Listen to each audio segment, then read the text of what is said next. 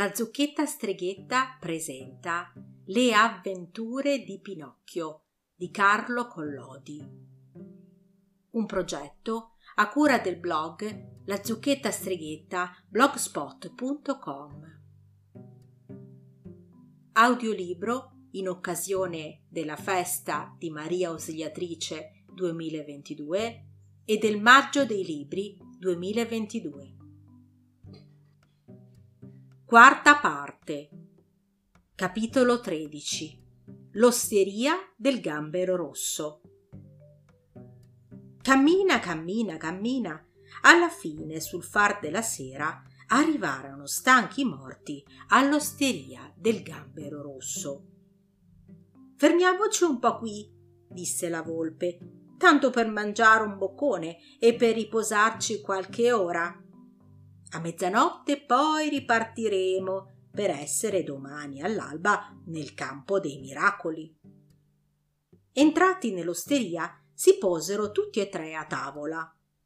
Ma nessuno di loro aveva appetito. Il povero gatto, sentendosi gravemente indisposto di stomaco, non poté mangiare altro che trentacinque triglie con salsa di pomodoro e quattro porzioni di trippa alla parmigiana. E perché la trippa non gli pareva condita abbastanza, si rifece tre volte a chiedere il burro e il formaggio grattato. La volpe avrebbe spelluzzicato volentieri qualche cosa anche lei, ma siccome il medico le aveva ordinato una grandissima dieta, così dové contentarsi di una semplice lepre dolce e forte, con un leggerissimo contorno di pollastre ingrassate e di galletti di primo canto. Dopo la lepre si fece portare per tornagusto un cibreino di pernici, di starne, di conigli, di ranocchi, di lucertole e d'uva passa. E poi non volle altro. Aveva tanta nausea per il cibo, diceva lei, che non poteva accostarsi nulla alla bocca. Quello che mangiò meno di tutti fu Pinocchio. Chiese uno spicchio di noce e un cantuccio di pane e lasciò nel piatto ogni cosa. Il povero figliuolo, col pensiero sempre fisso al campo dei miracoli, aveva preso un'indigestione anticipata di monete d'oro. Quando ebbe cenato, la volpe disse all'oste dateci due buone camere una per il signor Pinocchio e un'altra per me e per il mio compagno. Prima di ripartire schiacceremo un sonnellino. Ricordatevi però che a mezzanotte vogliamo essere svegliati per continuare il nostro viaggio. Sì, signori, rispose l'oste e strizzò l'occhio alla volpe e al gatto come dire ho mangiata la foglia e ci siamo intesi. Appena che Pinocchio fu entrato nel letto, si addormentò di colpo e principiò a sognare. E sognando gli pareva di essere in mezzo a un campo, e questo campo era pieno di arboscelli carichi di grappoli, e questi grappoli erano carichi di zecchini d'oro, e questi zecchini d'oro, dondolandosi mossi dal vento, facevano zin zin zin quasi volessero dire chi ci vuole venga a prenderci. Ma quando Pinocchio fu sul più bello, quando cioè allungò la mano per prendere a manciate tutte quelle belle monete e mettersele in tasca, si trovò svegliato all'improvviso da tre violentissimi colpi dati alla porta della camera. Era l'oste che veniva a dirgli che la mezzanotte era suonata. E i miei compagni sono pronti? gli domandò il burattino. Altro che pronti. Sono partiti due ore fa. Ma perché tanta fretta? Perché il gatto ha ricevuto un'ambasciata che il suo gattino maggiore, malato di geloni ai piedi, stava in pericolo di vita. E la cena l'hanno pagata? Che vi pare? Quelle lì sono persone troppo educate perché facciano un affronto simile alla signoria vostra. Peccato. Quest'affronto mi avrebbe fatto tanto piacere, disse Pinocchio, grattandosi il capo. Poi domandò E dove hanno detto di aspettarmi quei buoni amici? Al campo dei miracoli, domattina, allo spuntare del giorno. Pinocchio pagò uno zecchino per la cena sua e per quella dei suoi compagni e dopo partì ma si può dire che partisse a tastoni, perché fuori dell'osteria c'era un buio così fitto che non ci si vedeva da qui a lì. Nella campagna all'intorno non si sentiva litare una foglia. Solamente alcuni uccellacci notturni, traversando la strada da una siepe all'altra, venivano a sbattere le ali sul naso di Pinocchio, il quale, facendo un salto indietro per la paura, gridava Chi va là? e l'eco delle colline circostanti ripeteva in lontananza Chi va là? Chi va là? Chi va là? Intanto, mentre camminava, vide sul tronco di un albero un piccolo animaletto che riluceva di una luce pallida e opaca come un lumicino da notte dentro una lampada di porcellana trasparente. Chi sei? gli domandò Pinocchio. Sono l'ombra del grillo parlante, rispose l'animaletto con una vocina fioca fioca che pareva venisse dal mondo di là. Cosa vuoi da me? disse il burattino.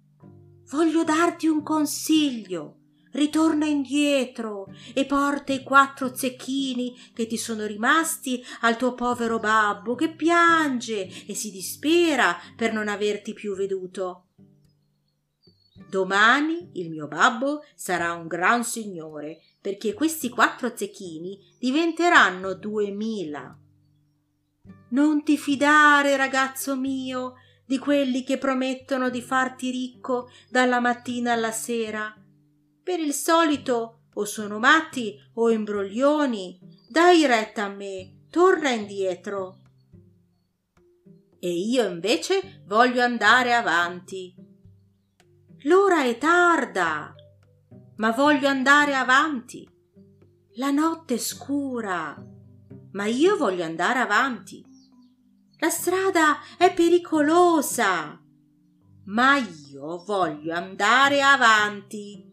Ricordati che i ragazzi che vogliono fare di loro capriccio e a modo loro, prima o poi se ne pentono. Ah, le solite storie. Buonanotte, Grillo. Buonanotte, Pinocchio, e che il cielo ti salvi dalla guazza e dagli assassini.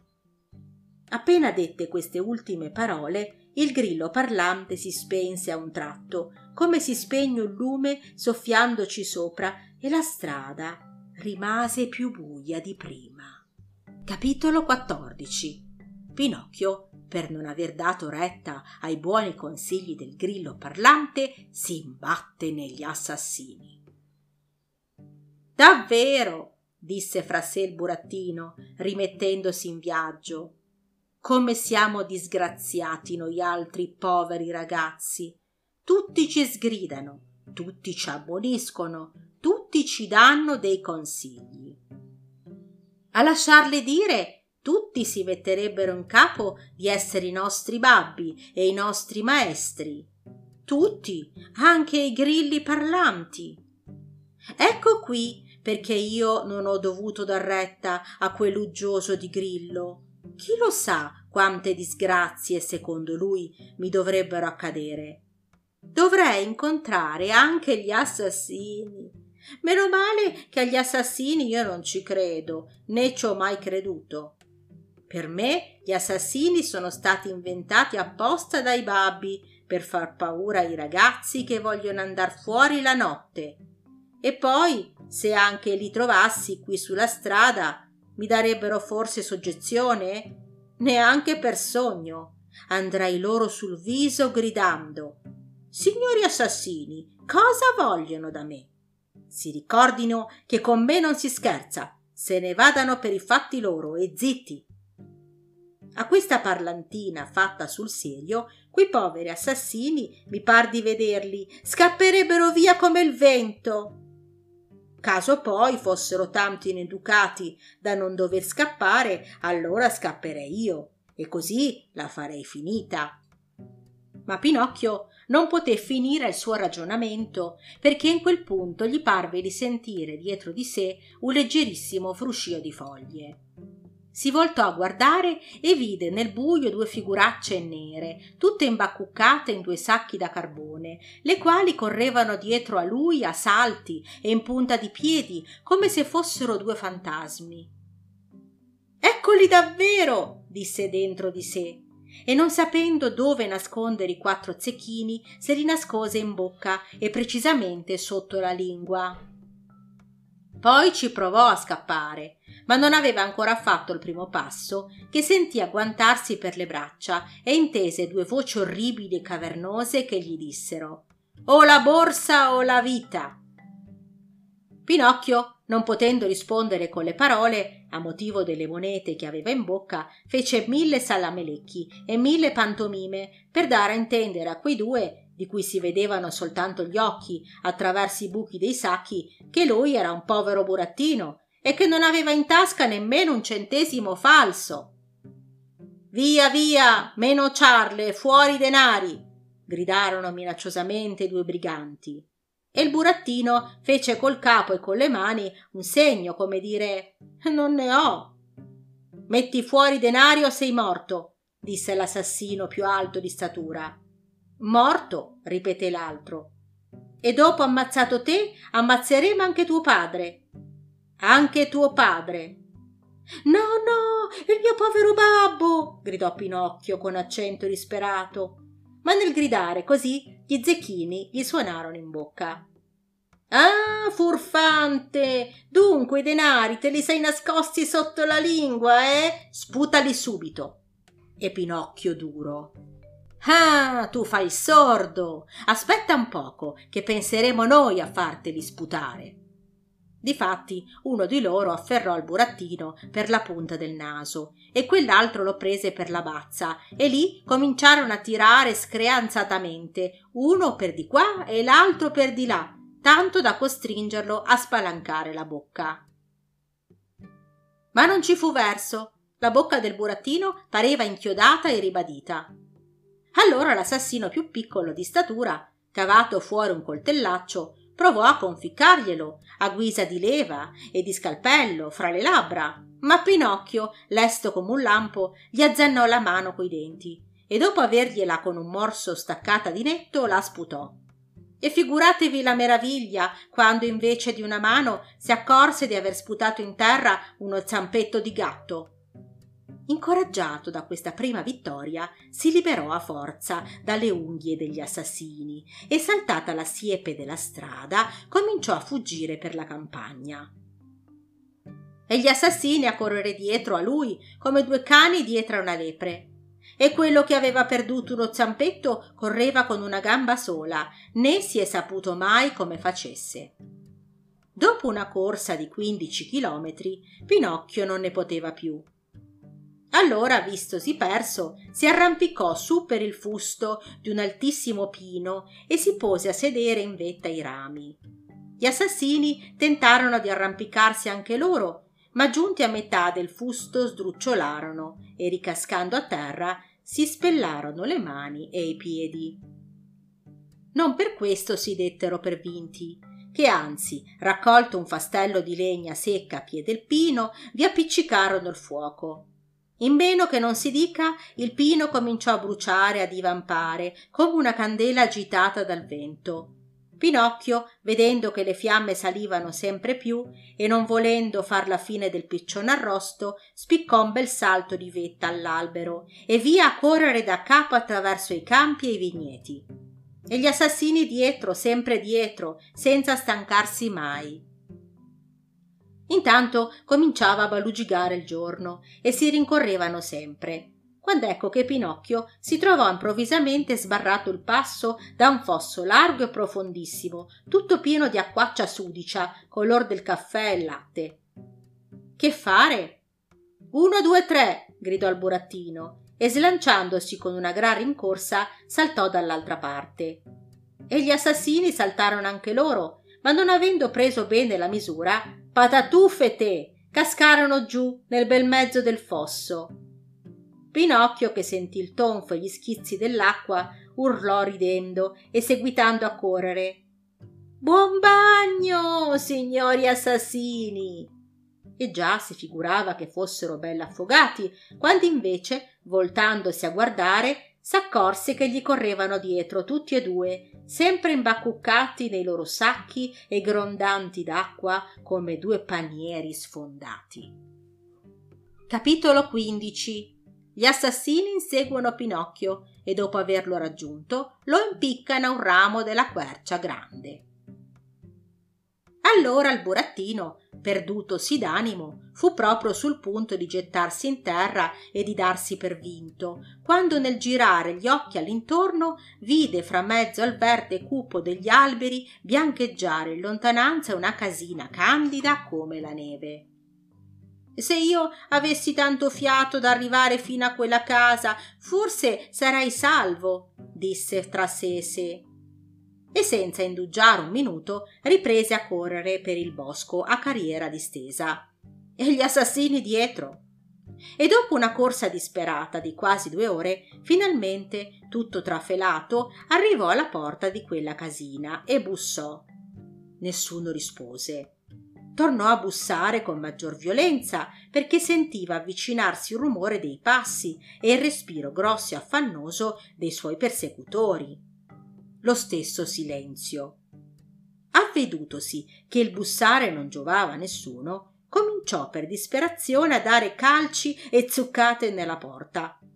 Allora si affacciò alla finestra una bella bambina coi capelli turchini e il viso bianco come un'immagine di cera, gli occhi chiusi e le mani incrociate sul petto, la quale, senza muovere punto le labbra, disse con una vocina che pareva venisse dall'altro mondo. In questa casa non c'è nessuno, sono tutti morti. Aprimi almeno tu, gridò Pinocchio piangendo e raccomandandosi.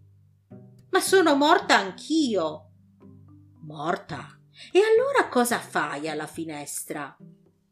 Aspetto la bara che venga a portarmi via.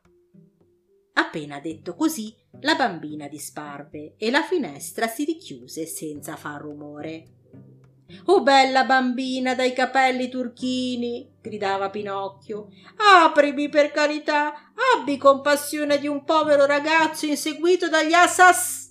Ma non poté finire la parola perché sentì afferrarsi per il collo e le solite due vociacce che gli brontolarono minacciosamente. Ora non ci scappi più. Il burattino, vedendosi balenare la morte dinanzi agli occhi, fu preso da un tremito così forte che nel tremare gli sonavano le giunture delle gambe di legno e i quattro zecchini che teneva nascosti sotto la lingua. Dunque? gli domandarono gli assassini. Vuoi aprirla la bocca, sì o no? Ah, non rispondi, eh? Lascia fare, che questa volta te la faremo aprire noi. E cavati fuori due coltellacci lunghi affilati come rasoi, zaff! Gli affibbiarono due colpi nel mezzo alle reni. Ma il burattino, per sua fortuna, era fatto di un legno durissimo, motivo per cui le lame, spezzandosi, andarono in mille schegge e gli assassini rimasero col manico dei coltelli in mano a guardarsi in faccia ho capito, disse allora uno di loro. Bisogna impiccarlo. Impicchiamolo subito. Impicchiamolo, ripeté l'altro.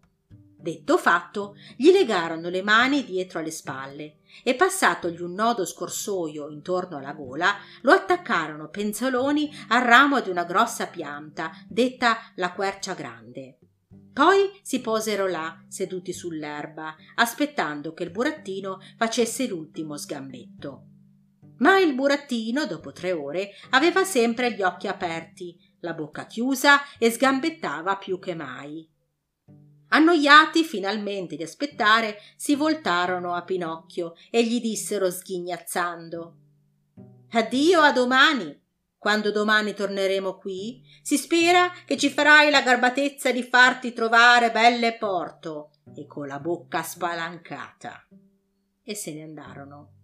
Intanto s'era levato un vento impetuoso di tramontana che soffiando e bucchiando con rabbia sbatacchiava in qua e là il povero impiccato, facendolo dondolare violentemente, come il battaglio di una campana che suona a festa. E quel dondolio gli cagionava acutissimi spasmi, il nodo scorsoio, stringendosi sempre più alla gola, gli toglieva il respiro. A poco a poco gli occhi gli si appannarono e sebbene sentisse avvicinarsi la morte, pure sperava sempre che da un momento all'altro sarebbe capitata qualche anima pietosa a dargli aiuto. Ma quando, aspetta aspetta, vide che non compariva nessuno, proprio nessuno, allora gli tornò in mente il suo povero babbo e balbettò quasi moribondo. Oh babbo mio, se tu fossi qui e non ebbe fiato per dire altro. Chiuse gli occhi, aprì la bocca, stirò le gambe e dato un grande scrollone rimase lì come intirizzito. Fine della quarta parte.